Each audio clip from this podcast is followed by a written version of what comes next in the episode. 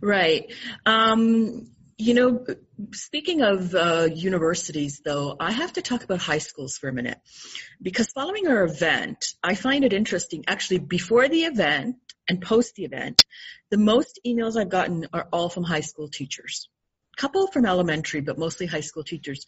And the tone of these uh, emails is borderline desperate. They, they are absolutely losing their minds because they feel that they are being compelled to indoctrinate uh, youth into this type of radical Marxist postmodernist thinking. And even though they don't agree with it and they see the flaws in it and many flaws in it, they don't feel they have a voice which yeah, they're afraid to speak up. I get though, lots of letters from teachers too. They're unionized, which is interesting why they feel so terrified, but they, they really, fe- they're sort of feeling like this horrible guilt that they're teaching students what they know they shouldn't be teaching them, but they don't have any choice but to teach it. And they think that it's gotten worse with the Wynne government. What's your sense? Well, first of all, you always have a choice. Right. So, you know, and you, the choice might be to stick your neck out and risk, and risk being targeted. My experience has basically been is if you can withstand that and not apologize, um, and not backtrack, then you can you can weather the storm.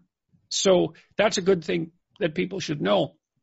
I think the Wynne government is an absolutely reprehensible administration. Mm-hmm. I it's my fervent wish, wish that there isn't a single provincial liberal left in office after the next election.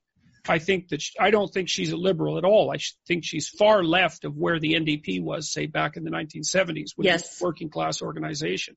I think she's, apart from financially r- reckless, um, she's she's she's dangerous in about six different dimensions. Mm-hmm. I think the Ontario Human Rights Commission should be strapped, scrapped along with all of strapped. Yeah, yeah. scrapped along with the social justice tribunals. There's all sorts of, I think the legislation that forced the universities to put these quasi judicial inquisitions in place, like the one that raped Lindsay Shepherd over the coals, should be um, should be rescinded.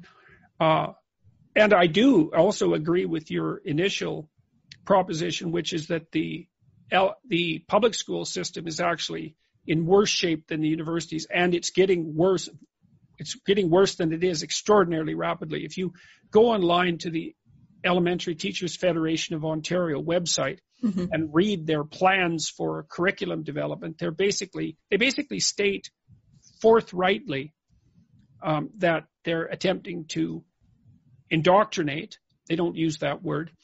Students from kindergarten to grade eight into the social justice ideology. That's that's the purpose of education as far as they're concerned to rectify the sins of the past and to bring about equity, which is, of course, equity is a, anybody who talks to you about equity, you should immediately run away from because they're very dangerous, ignorant, historically ignorant and dangerous people. Yeah, it's, it's appalling. I'm going to make a video for high school kids. I'm going to tell them one of the things I would recommend to high school kids is that as soon as a teacher talks to them about diversity, equity, and inclusiveness, diversity, inclusiveness, and equity. So that's an acronym that spells DIE or, or white privilege, that they should immediately leave the room.